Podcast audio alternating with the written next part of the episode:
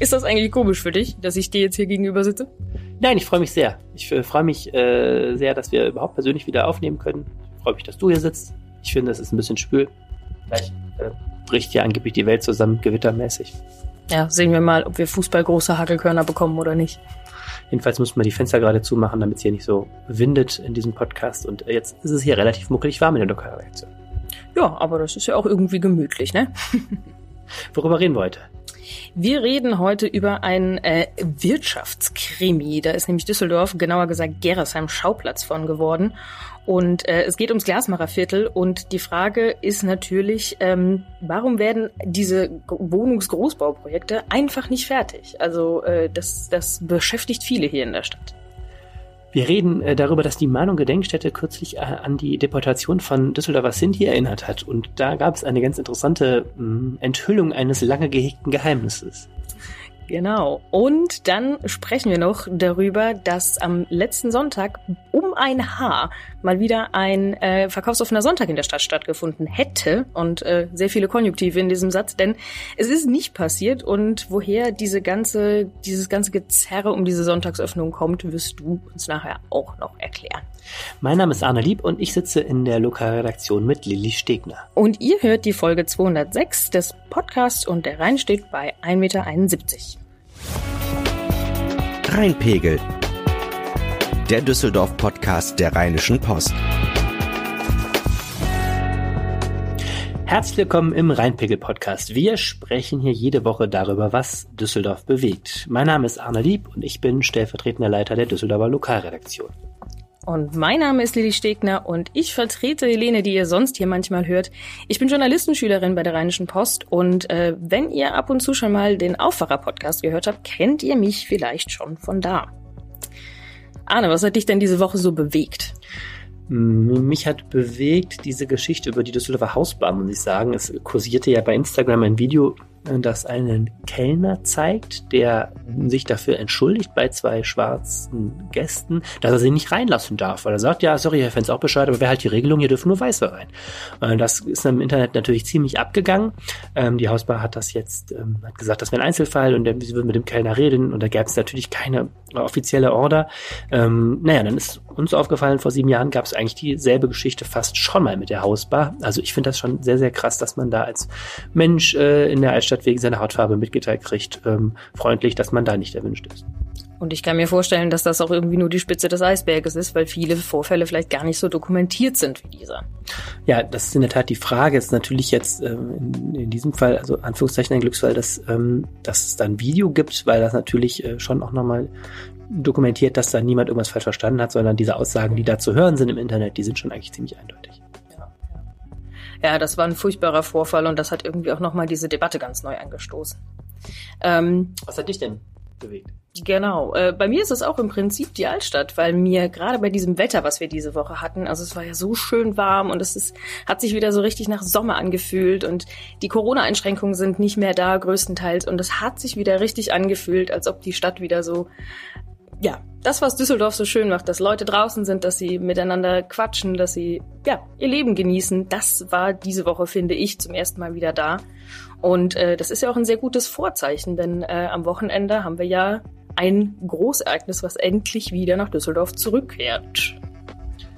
Der Japantag kommt wieder. Es wird, äh, würde ich jetzt mal tippen, wenn das Wetter stabil bleibt, wirklich wahrscheinlich unfasslich voll werden.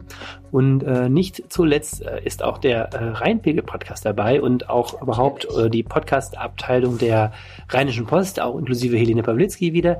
Äh, wir machen Live-Programme und zwar auf dem Martin-Luther-Platz, also zwischen Immermannstraße und äh, dem Japantag. Wenn ihr vom Hauptbahnhof kommt, werdet ihr auf uns zurennen. Da steht eine Bühne. Ähm, und es gibt vier Stunden lang da Live-Programme. Unter anderem ab 13 Uhr wird eine Sonderepisode des Rheinpegel-Podcasts aufgezeichnet.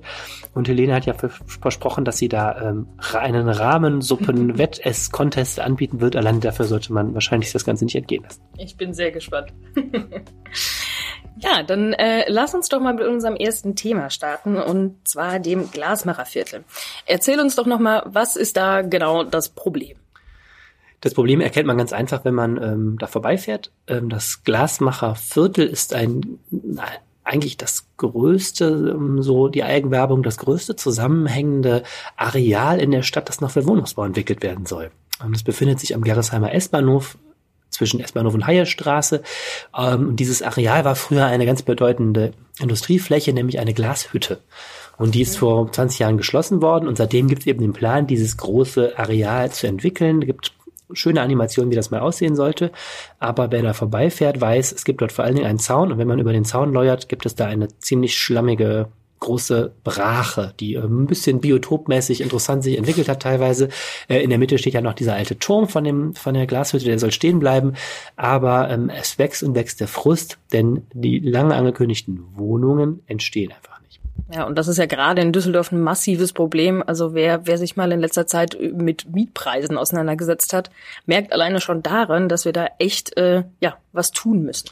In der Tat, und das ist eben so, es gibt auch weitere Großprojekte, unter anderem zum Beispiel diesen Upper Nord Tower am Mörsenbrucher Ei, also auch mhm. ein, ein, großes äh, Wohnungsbauprojekt. Ähm, da ruhen jetzt seit einem Jahr die Bauarbeiten. Ähm, und es ist ein Problem. Wenn du dir in Düsseldorf auf der Karte anguckst, siehst du, wir haben in der Stadt einfach sehr, sehr wenig Flächen. Es gibt nicht hier diese grüne Wiese, wo du noch schön ein paar Häuser hinstellst, sondern es gibt eben nur Flächen, vor allen Dingen alte Industrieflächen, ähm, die kann man umwidmen, eine ziemlich geringe Zahl. Und ähm, es ist sehr, sehr frustrierend, dass eine ganze Reihe von Projekten, wir haben jetzt ja gerade nur zwei genannt, wirklich quälen, langsam oder überhaupt nicht vorankommt. Äh, das ist auch was, was die Politik zunehmend wirklich ärgert, denn natürlich, wir brauchen ja eigentlich die Wohnungen und wenn solche Flächen freigegeben werden, dann nicht dafür, dass sie lange brach bleiben und man irgendwas damit macht, sondern dass schlicht das passiert, was man will als Politik und auch als Stadt, nämlich dass dort Wohnraum entsteht. Genau. Und jetzt ist ja da am Glasmacherviertel, da, das ist ja schon länger ein Thema. Also das beschäftigt uns jetzt hier irgendwie nicht erst seit gestern. Äh, wann hat das Ganze denn angefangen? Mm, ja, das mm, Problem ist, ist, die Vorbereitungen, wie gesagt, sind da. Dieses Glasmacherviertel soll nicht nur Wohnungsbau geben, sondern da soll auch ähm, natürlich Supermärkte rein. Es gibt eine Verkehrserschließung und die Pläne sind da, aber es wird und wird nicht gebaut. Und es gab immer wieder äh, natürlich Nachfragen auch der Politik an diesen Investor, was ist denn da los? Und ähm, na, irgendwie zog sich, es gibt wohl auch noch hm, Streitigkeiten mit der Bahn da um ein Stück des Geländes. Es gibt halt bestimmte Gründe, aber es gibt jetzt eben auch noch eine große Linie. Und die zeigt äh, eben, dieses Projekt ist verkauft worden 2017. Ähm, mhm. Bis dahin hat es eine Firma namens Patricia entwickelt und jetzt verkauft an eine Firma, die heißt Bragg Capital. Und ähm, damals hat das schon 142 Millionen gegeben, der Verkauf dieses noch überhaupt nicht gebauten Grundstücks. Wahnsinn. Äh, zwei Jahre später wurde dann, kam dann raus, dass es wieder einen teilweise einen Verkauf dieser Projektgesellschaft gab. Da wurden 75 Prozent des des Grundstücks weiterverkauft und damals kam raus, dieses Grundstück, äh, dieses Projekt wurde inzwischen bewertet mit 375 Millionen Euro wert. Also dieses, ne, diese Brachfläche, an der wir alle vorbeifahren, hatte schon ihren Wert plötzlich äh, mehr als verdoppelt in den zwei Jahren und da raunten schon die Leute ziemlich. Ähm, nein, jetzt ist ähm, dieser Eigentümer dieser Fläche momentan sehr, sehr in den Medien. Also dieses Bragg Capital gehört zu der Adler-Gruppe. Das ist ein großer eine der großen Immobilienentwickler in Deutschland und ähm, die haben gerade massive Turbulenzen. Die Aktie ist in den Keller gegangen. Um, es gibt eine ganze Reihe von Vorwürfen zu eigenen einzelnen Projekten, das, äh, was da gelaufen ist. Und eins davon ist eben plötzlich auch Düsseldorf. Mhm. Ja, das hatte man in den letzten paar Tagen und, und Wochen auch eigentlich schon immer öfter gehört, dass da äh, ja Unstimmigkeiten zu sein scheinen. Was bedeutet das Ganze denn für Projekte in Düsseldorf? Ja, in der, die große Frage, die jetzt im Raum steht, ist ja überhaupt, warum bauen die denn dann nicht? Und ähm, eine Sache, die als Vorwurf zumindest im Raum steht, muss man deutlich sagen, das wird gerade eben auch weiter geprüft, ist, ähm, dass dieser komische Verkauf für 300, also der Verkauf von mhm. 75 Prozent des Projektes, das auf insgesamt auf 375 Millionen Euro bewertet wurde, muss man sagen, hm, dass der gar kein echter Verkauf war, sondern äh, dass es da um einen Verkauf an einen Vertrauten ging, wo auch das Geld wohl nie ganz geflossen ist und der auch inzwischen rückabgewickelt ist, mhm. so der so der Vorwurf. Ähm, und äh, wo es offensichtlich darum gegangen sein könnte, einfach nur den Preis dieses Projektes in den Büchern hochzutreiben. Also das wäre dann so eine Form der Spekulation. Ähm, das ist dieses Wort, was gestern auch im Stadtrat fiel. Ähm, der grüne Stadtrat ähm, Harald Schwenk hat das benutzt und sagte, wir sind hier in der Hand von Spekulanten. Also der sagte letztlich, der Vorwurf ist, es besteht eigentlich gerade gar kein Interesse daran, äh, hier das diese Wohnungen zu bauen, sondern es wird eben mhm. gezockt mit diesem unheimlichen Wert, den dieses Grundstück hat.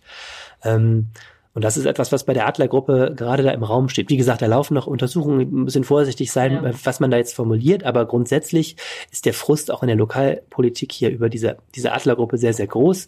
Ähm, die stecken auch mit drin bei dem Upper Nord Tower, wo da dieser Baustopp ist momentan, ähm, unter anderem und auch in einigen anderen Großprojekten, unter anderem auch Teile dieses äh, Grand Centrals, was hinter dem Hauptbahnhof entsteht, mhm. Nirosta-Gelände in Benrath und ähm, ja, es ist eben, äh, der Frust wird größer, wenn man den Eindruck hat, ähm, diese unglaublichen Werte, die hier entstehen, auch durch dieses heiß, diesen heiß laufenden Immobilienmarkt, äh, führen dazu, dass die Kommune gar keine Kontrolle mehr darüber hat, was eigentlich mit ihren wichtigsten Entwicklungsflächen passiert, was eben äh, uns Bürgern ähm, dadurch schadet, dass dort, wo eigentlich Wohnungen entstehen könnten, keine entstehen.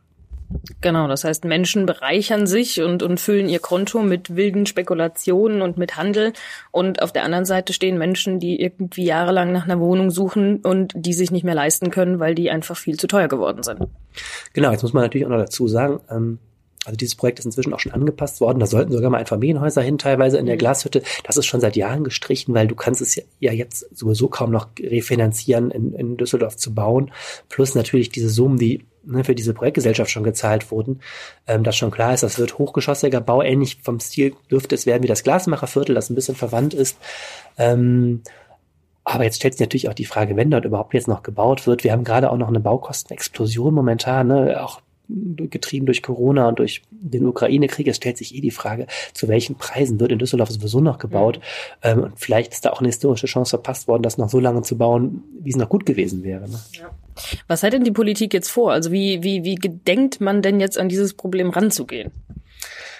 Ja, es gibt jetzt zwei Linien. Die eine, eine spannende Frage ist eben, was passiert weiter mit dieser Adlergruppe? Das ist auf höchster Ebene gerade. Es gab jetzt ja eine Aussage der Finanzaufsicht BaFin im Bundestag und da ist eben die Frage, die Adlergruppe ist total unter Druck. Die scheinen auch momentan ähm, viel verkaufen zu wollen, weil sie Kapital benötigen. Es kann also auch sein, dass es jetzt da bei den Düsseldorfer Projekten bald wieder Eigentümerwechsel gibt. Das muss man abwarten, was das dann auch bedeutet für die Realisierung.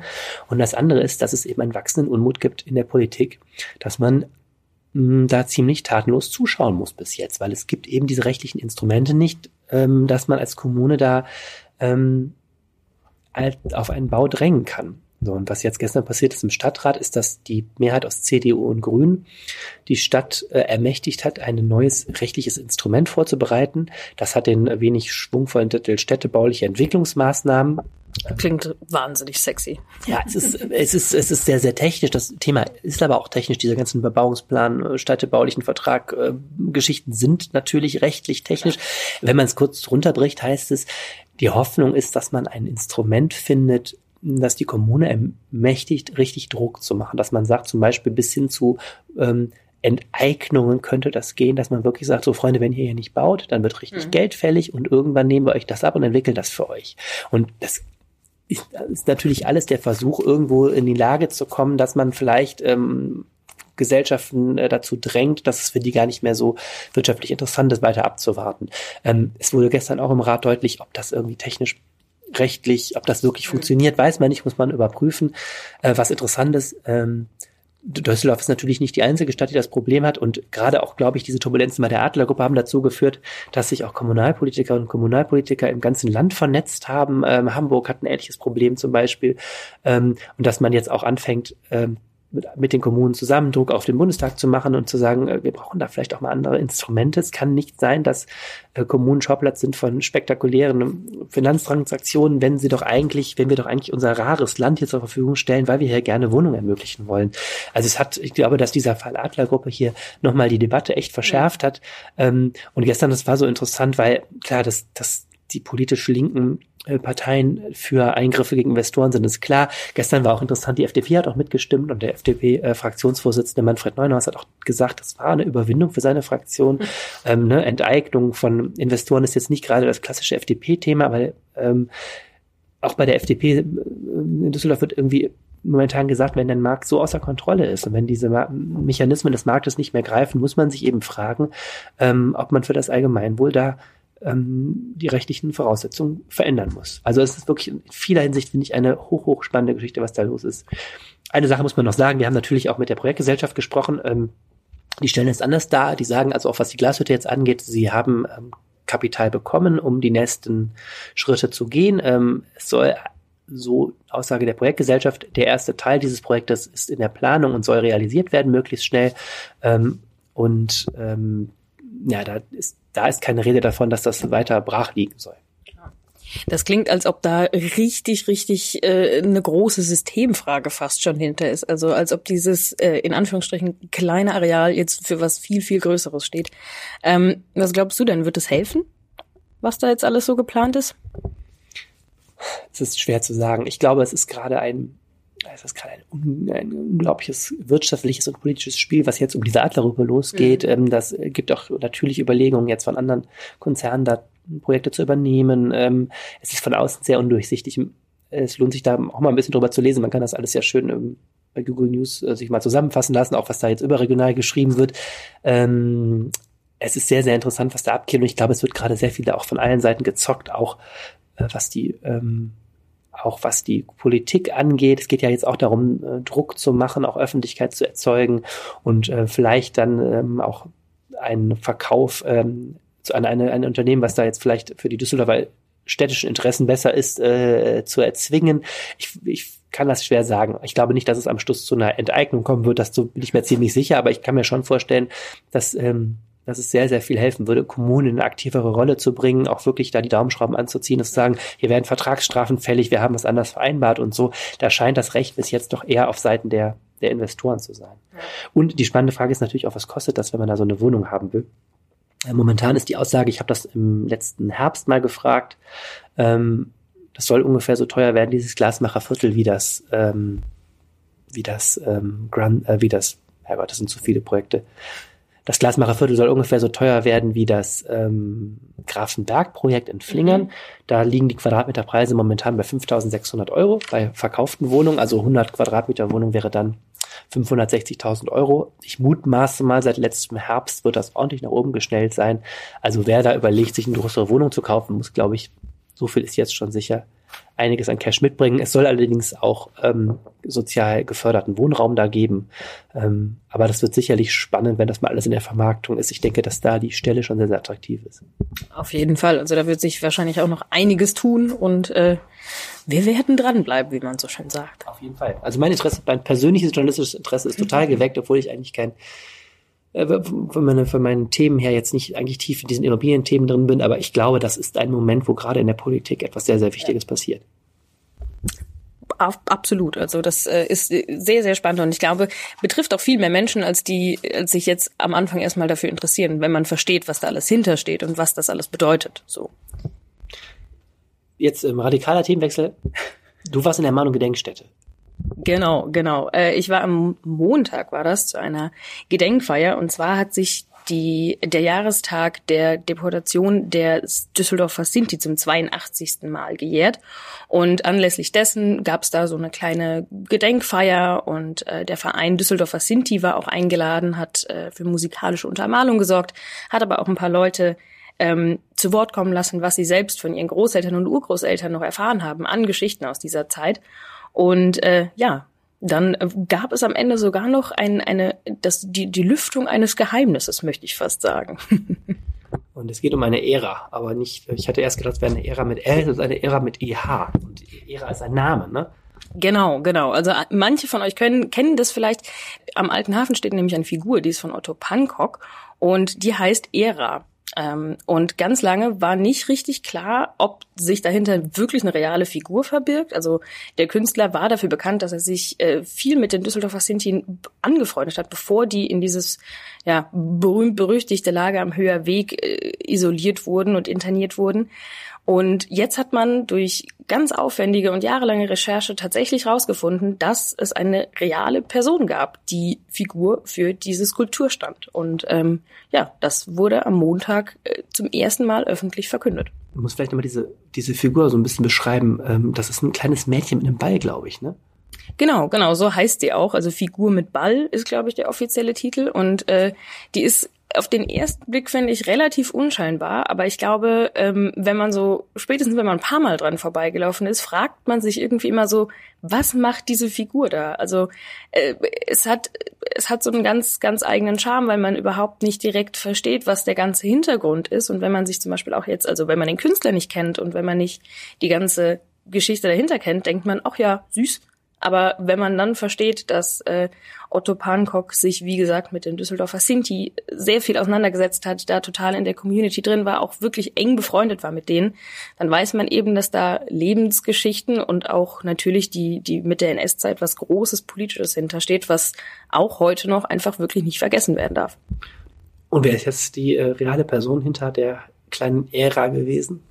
Genau, ihr richtiger Name war Ida. Ida Meinhardt hieß die Frau und äh, sie war, wurde geboren 1921 im Elsass, ist dann noch als Kind mit ihren Eltern nach Düsseldorf gekommen und äh, hat hier gelebt. Und als dann 1937 die Düsseldorfer Sinti in dieses Lager am Höher Weg interniert wurden, war sie eine davon. Und ähm, also die, die Geschichte von diesem Lager ist ja auch äh, wahnsinnig, wenn man sich das heute überlegt. Da haben 200 Menschen, 200 Düsseldorfer, wurden da festgehalten, wurden teilweise zu Zwangsarbeit verpflichtet. Und dann ähm, 1940 wurde dieses Lager geräumt, aber vorher wurden ab 1937 wurden in verschiedenen Deportationszügen Menschen, nicht nur aus Düsseldorf, sondern auch noch aus Köln, aus Trier, gesammelt, also regelrecht zusammengepfercht in Köln-Deutz und dann gemeinsam nach Polen in ein Lager abtransportiert, wo sie dann eben auch zu Zwangsarbeit verpflichtet wurden, was auch viele Menschen nicht überlebt haben. Ida Meinhardt war eine der wenigen, die es überlebt hat und ist, äh, und das finde ich wahnsinnig, also hat in Düsseldorf so viel Schreckliches erlebt und hat sich trotzdem entschieden, später mit ihrem späteren Lebensgefährten in Düsseldorf wieder zu wohnen und zu leben, ist dann später auch nach Rating und nach Köln gezogen, aber ist auf jeden Fall der Stadt auch verbunden geblieben und ähm, ja, das ist total besonders, dass man jetzt dank der aufwendigen Recherche der Mahn- und Gedenkstätte weiß, wer diese Frau war und über lebende Verwandte haben sie sogar ein Foto von ihr und von ihrem Lebensgefährten bekommen und das kann man sich jetzt auch angucken. Also wer in der Altstadt unterwegs ist, sollte auf jeden Fall mal bei der Mahn- und Gedenkstätte vorbeischauen. Vielen Dank. Genau. Dann, äh, wo wir schon in der Altstadt sind, äh, würde ich sagen, bleiben wir zumindest örtlich direkt da. Da gab es nämlich fast, möchte ich sagen, äh, ein weiteres Großevent bei der Landtagswahl, äh, das dann aber doch gekippt wurde. Ein verkaufsoffenen Sonntag. Kannst du uns noch mehr erzählen, was es da, was es da gab? Das war ja ein Riesengerangel und Hickhack und wenn man nicht täglich die News verfolgt hat, ist man gar nicht mehr mitgekommen. Das war noch viel schlimmer. Ich war in dem ich war am Montag in dem Ausschuss, wo es entschieden wurde und ich hatte es äh, schon nicht mehr verstanden. Also man hat da echt, also es ist wirklich kurios. Es, ähm, Montag war, äh, Montag vor einer Woche, also an dem Montag vor dem 15. Mai, vor der Landtagswahl, ähm, war eine Sitzung des Haupt- und Finanzausschusses. Das ist so das zweitwichtigste Gremium des Stadtrats neben, neben der Ratssitzung selber. Und da wurde dann einfach entschieden, äh, ja, am Sonntag äh, sind die Geschäfte offen, per Entscheidung des HFA und also Haupt- und Finanzausschusses. Und dann hat sich der Handel sehr gefreut und hat schon angefangen, natürlich in die Werbung zu gehen. Die wussten, das können, also die wussten, dass das passieren soll. Und ähm, justamente dann am ähm, Donnerstag oder Freitag war der Spaß schon wieder vorbei. Dann hat nämlich das Verwaltungsgericht geurteilt, äh, nö, den, Ver den Verkaufsoffenen Sonntag äh, gibt's doch nicht. Und warum? Also ehrlich gesagt, maximal ärgerlich das Ganze finde ich auch für den Handel. Ja, man, du kannst ja im Grunde den Kunden auch überhaupt nicht sagen, kommt mal Sonntag vorbei, wenn du selber weißt, da läuft noch eine Klage, die war von jetzt von der Gewerkschaft Verdi. Ähm, also noch wir vorstellst, da sind ja auch Leute, die müssen klären, ob sie arbeiten an dem Sonntag. Also maximaler Quatsch eigentlich alles. Ne? Und am Ende auch eine Pleite, weil man musste dann wieder zurückrudern. Ja, warum ist das so? Ähm, jetzt also kurz erstmal nur die Kurzform. Die Gewerkschaft Verdi hat geklagt. Äh, Verdi ist ein Gegner von verkaufsoffenen Sonntagen, weil man eben sagt, das ist eine zusätzliche Belastung für die Arbeitnehmerinnen und Arbeitnehmer, ohne dass es wirklich dem Handel hilft. Und deswegen ist man groß grundsätzlichen Erwägung dagegen. Und Verdi hat gesagt, es geht auch nicht, dass äh, ein Ausschuss das entscheidet. Das muss schon der Stadtrat selber machen. Also war eine formale Argumentation vor Gericht. Und das Gericht hat gesagt, jo, sehen wir auch so. Es hätte mindestens eine Sondersitzung des Stadtrats geben müssen. Also das war die formale Begründung. Und äh, damit hat sich Verdi durchgesetzt. Dahinter steht eben eine generelle Kritik an dem Prozedere zu den verkaufsoffenen Sonntagen. Genau, das ist ja fast immer, wenn es einen verkaufsoffenen Sonntag gibt, gibt es eigentlich auch immer Leute, die dagegen sind und die sagen, ja, Menschen nicht noch sonntags arbeiten lassen, wenn sie schon die ganze Woche arbeiten. Aber ich kann mir vorstellen, dass das für die Händler ja, also das ist ja ein maximales Chaos. Wenn ich mir auch überlege, du schreibst Dienstpläne, du überlegst dir, wie kann ich das dann Menschen mitteilen? Also das ist ja, und dann auf einmal stehst du da und, dann heißt es so, ja, übermorgen doch nicht übrigens. Also das ist eben das grundsätzliche Problem. Ähm, die Rechtslage, was diese verkaufsoffenen Sonntage angeht, ist wirklich ein maximaler, maximaler Irrsinn, und zwar eigentlich schon seit Jahren. Ähm, das hat damit zu tun, dass diese verkaufsoffenen Sonntage zwar bei Kunden ganz beliebt sind, aber total umstritten. Ähm, und das traditionell. Nicht nur die Gewerkschaften sind dagegen, sondern auch die Kirchen. Und deswegen gibt es äh, erstens müssen die beteiligt werden, die müssen also befragt werden, was wie sie mhm. das finden, diese jeweils diese verkaufsoffenen Sonntage. Und dann hat, sagt sieht die Rechtslage eben auch vor, dass man für einen verkaufsoffenen Sonntag immer noch einen Grund nennen muss. Also die Kommune kann nicht einfach sagen, hier am 15. Mai ist frei, sondern man muss dann sagen, zum Beispiel, da ist wie in diesem Fall eine Messe, die Messe pro Wein. Und deswegen sind so viele Leute ähm, unterwegs, dass es eine besondere Veranstaltung ist. Und in diesem Zuge darf man das dann nur. Also man muss immer eine große Veranstaltung nennen und so. Aber auch die Größe dieser Veranstaltung, ob die wirklich in der Innenstadt stattfindet und so, das sind alles Dinge, die kann man trefflich vor Gericht klären. Und das führt dann immer wieder dazu, dass ähm, verkaufsoffene Sonntage gestrichen werden. So, und in diesem Fall war es jetzt so, äh, dieses Mal hatte der Handel wie jedes Jahr Vorschläge gemacht, also bis zu acht verkaufsoffene Sonntage dürfen die vorschlagen. Und dieses Jahr waren die im Stadtrat schon im Dezember einfach allgemein durchgefallen.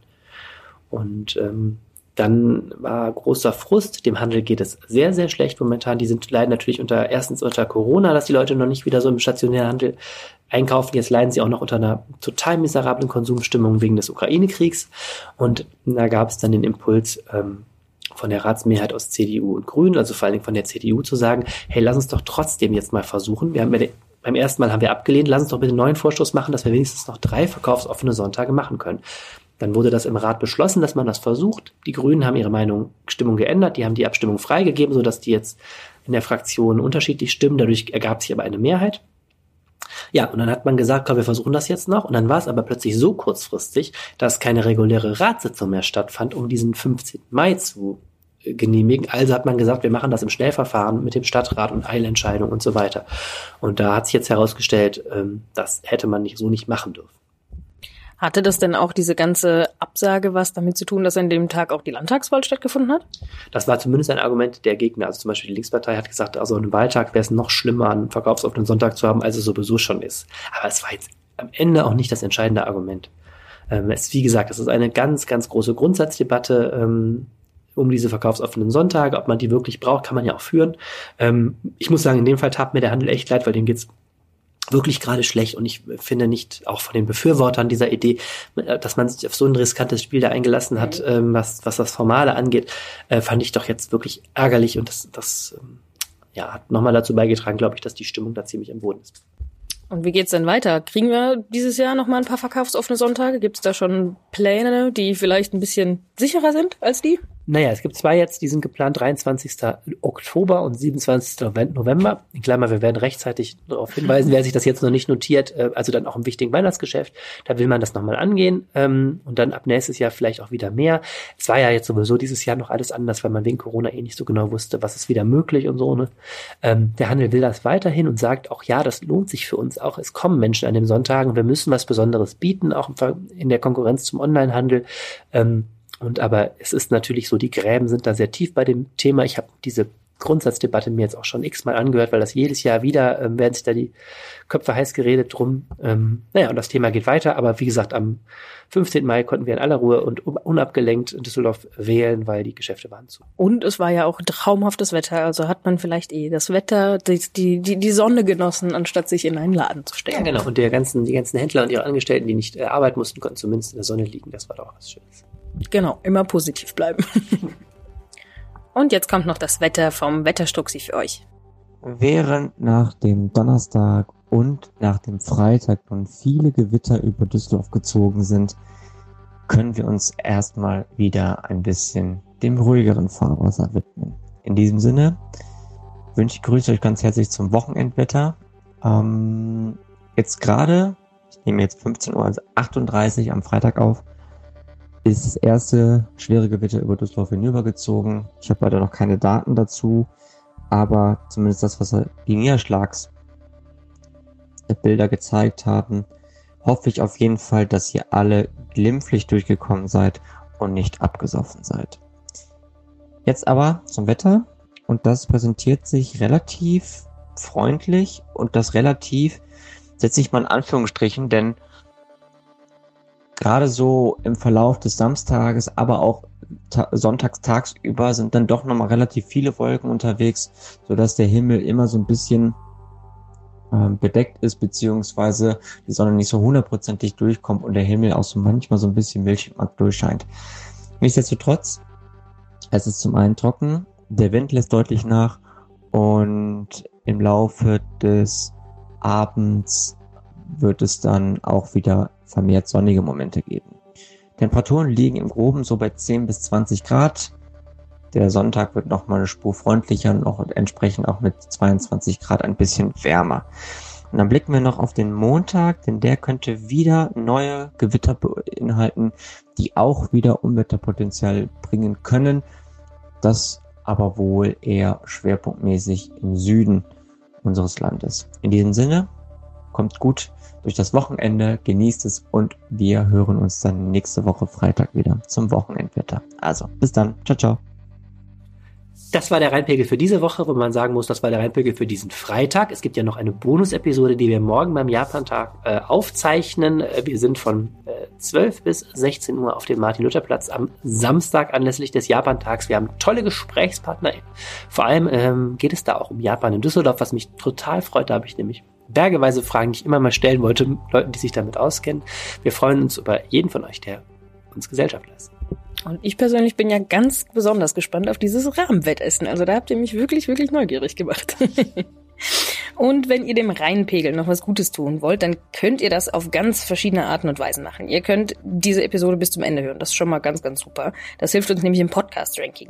Ihr könnt uns auch eine Sternebewertung bei Apple Podcasts oder Spotify dalassen, wo auch immer ihr diesen Podcast hört. Und da würden wir uns natürlich freuen, wenn es auch eine gute Bewertung wäre. Und wenn ihr jetzt noch ganz äh, krass drauf seid, dann empfehlt uns doch euren Freunden. Also das ist, man unterschätzt das manchmal, aber das hilft richtig, richtig viel. Also ganz äh, oldschool. Und auf jeden Fall äh, möchten wir uns bei euch noch bedanken fürs Zuhören und äh, ja, und äh, wir möchten euch sagen, dass ihr, wenn ihr uns was Inhaltliches oder Formales oder sonst irgendwas mitteilen wollt, könnt ihr uns äh, ganz klassisch eine E-Mail schicken an rheinpegel.rheinische-post.de. Ihr könnt mich auch auf äh, Twitter finden. Ich heiße Lieb. Ich weiß gar nicht, kann man dich auf Twitter finden? Mich kann man auch auf Twitter finden unter dem kreativen Namen Liste-die, angelehnt an die Initialen meines Vor- und Nachnamens. Da werde ich jetzt noch länger drüber nachdenken mit den Initialen. Okay, aha, gut. Äh, achso, Lili, ah ja, mhm. Liste äh, unterstrich D. E mit I. Liste unterstrichen die. Mhm. Ja, okay. Wunderbar. Sollte mir vielleicht mal einen griffigeren Namen überlegen. ja, genießt das Unwetter am äh, Nachmittag und äh, wir äh, werden uns dann äh, hoffentlich morgen sehen und sonst nächste Woche wieder hören. Sehr gerne. Bis nächste Woche. Tschüss. Mehr im Netz. Alle Nachrichten aus der Landeshauptstadt findet ihr auf rp-online.de slash Düsseldorf.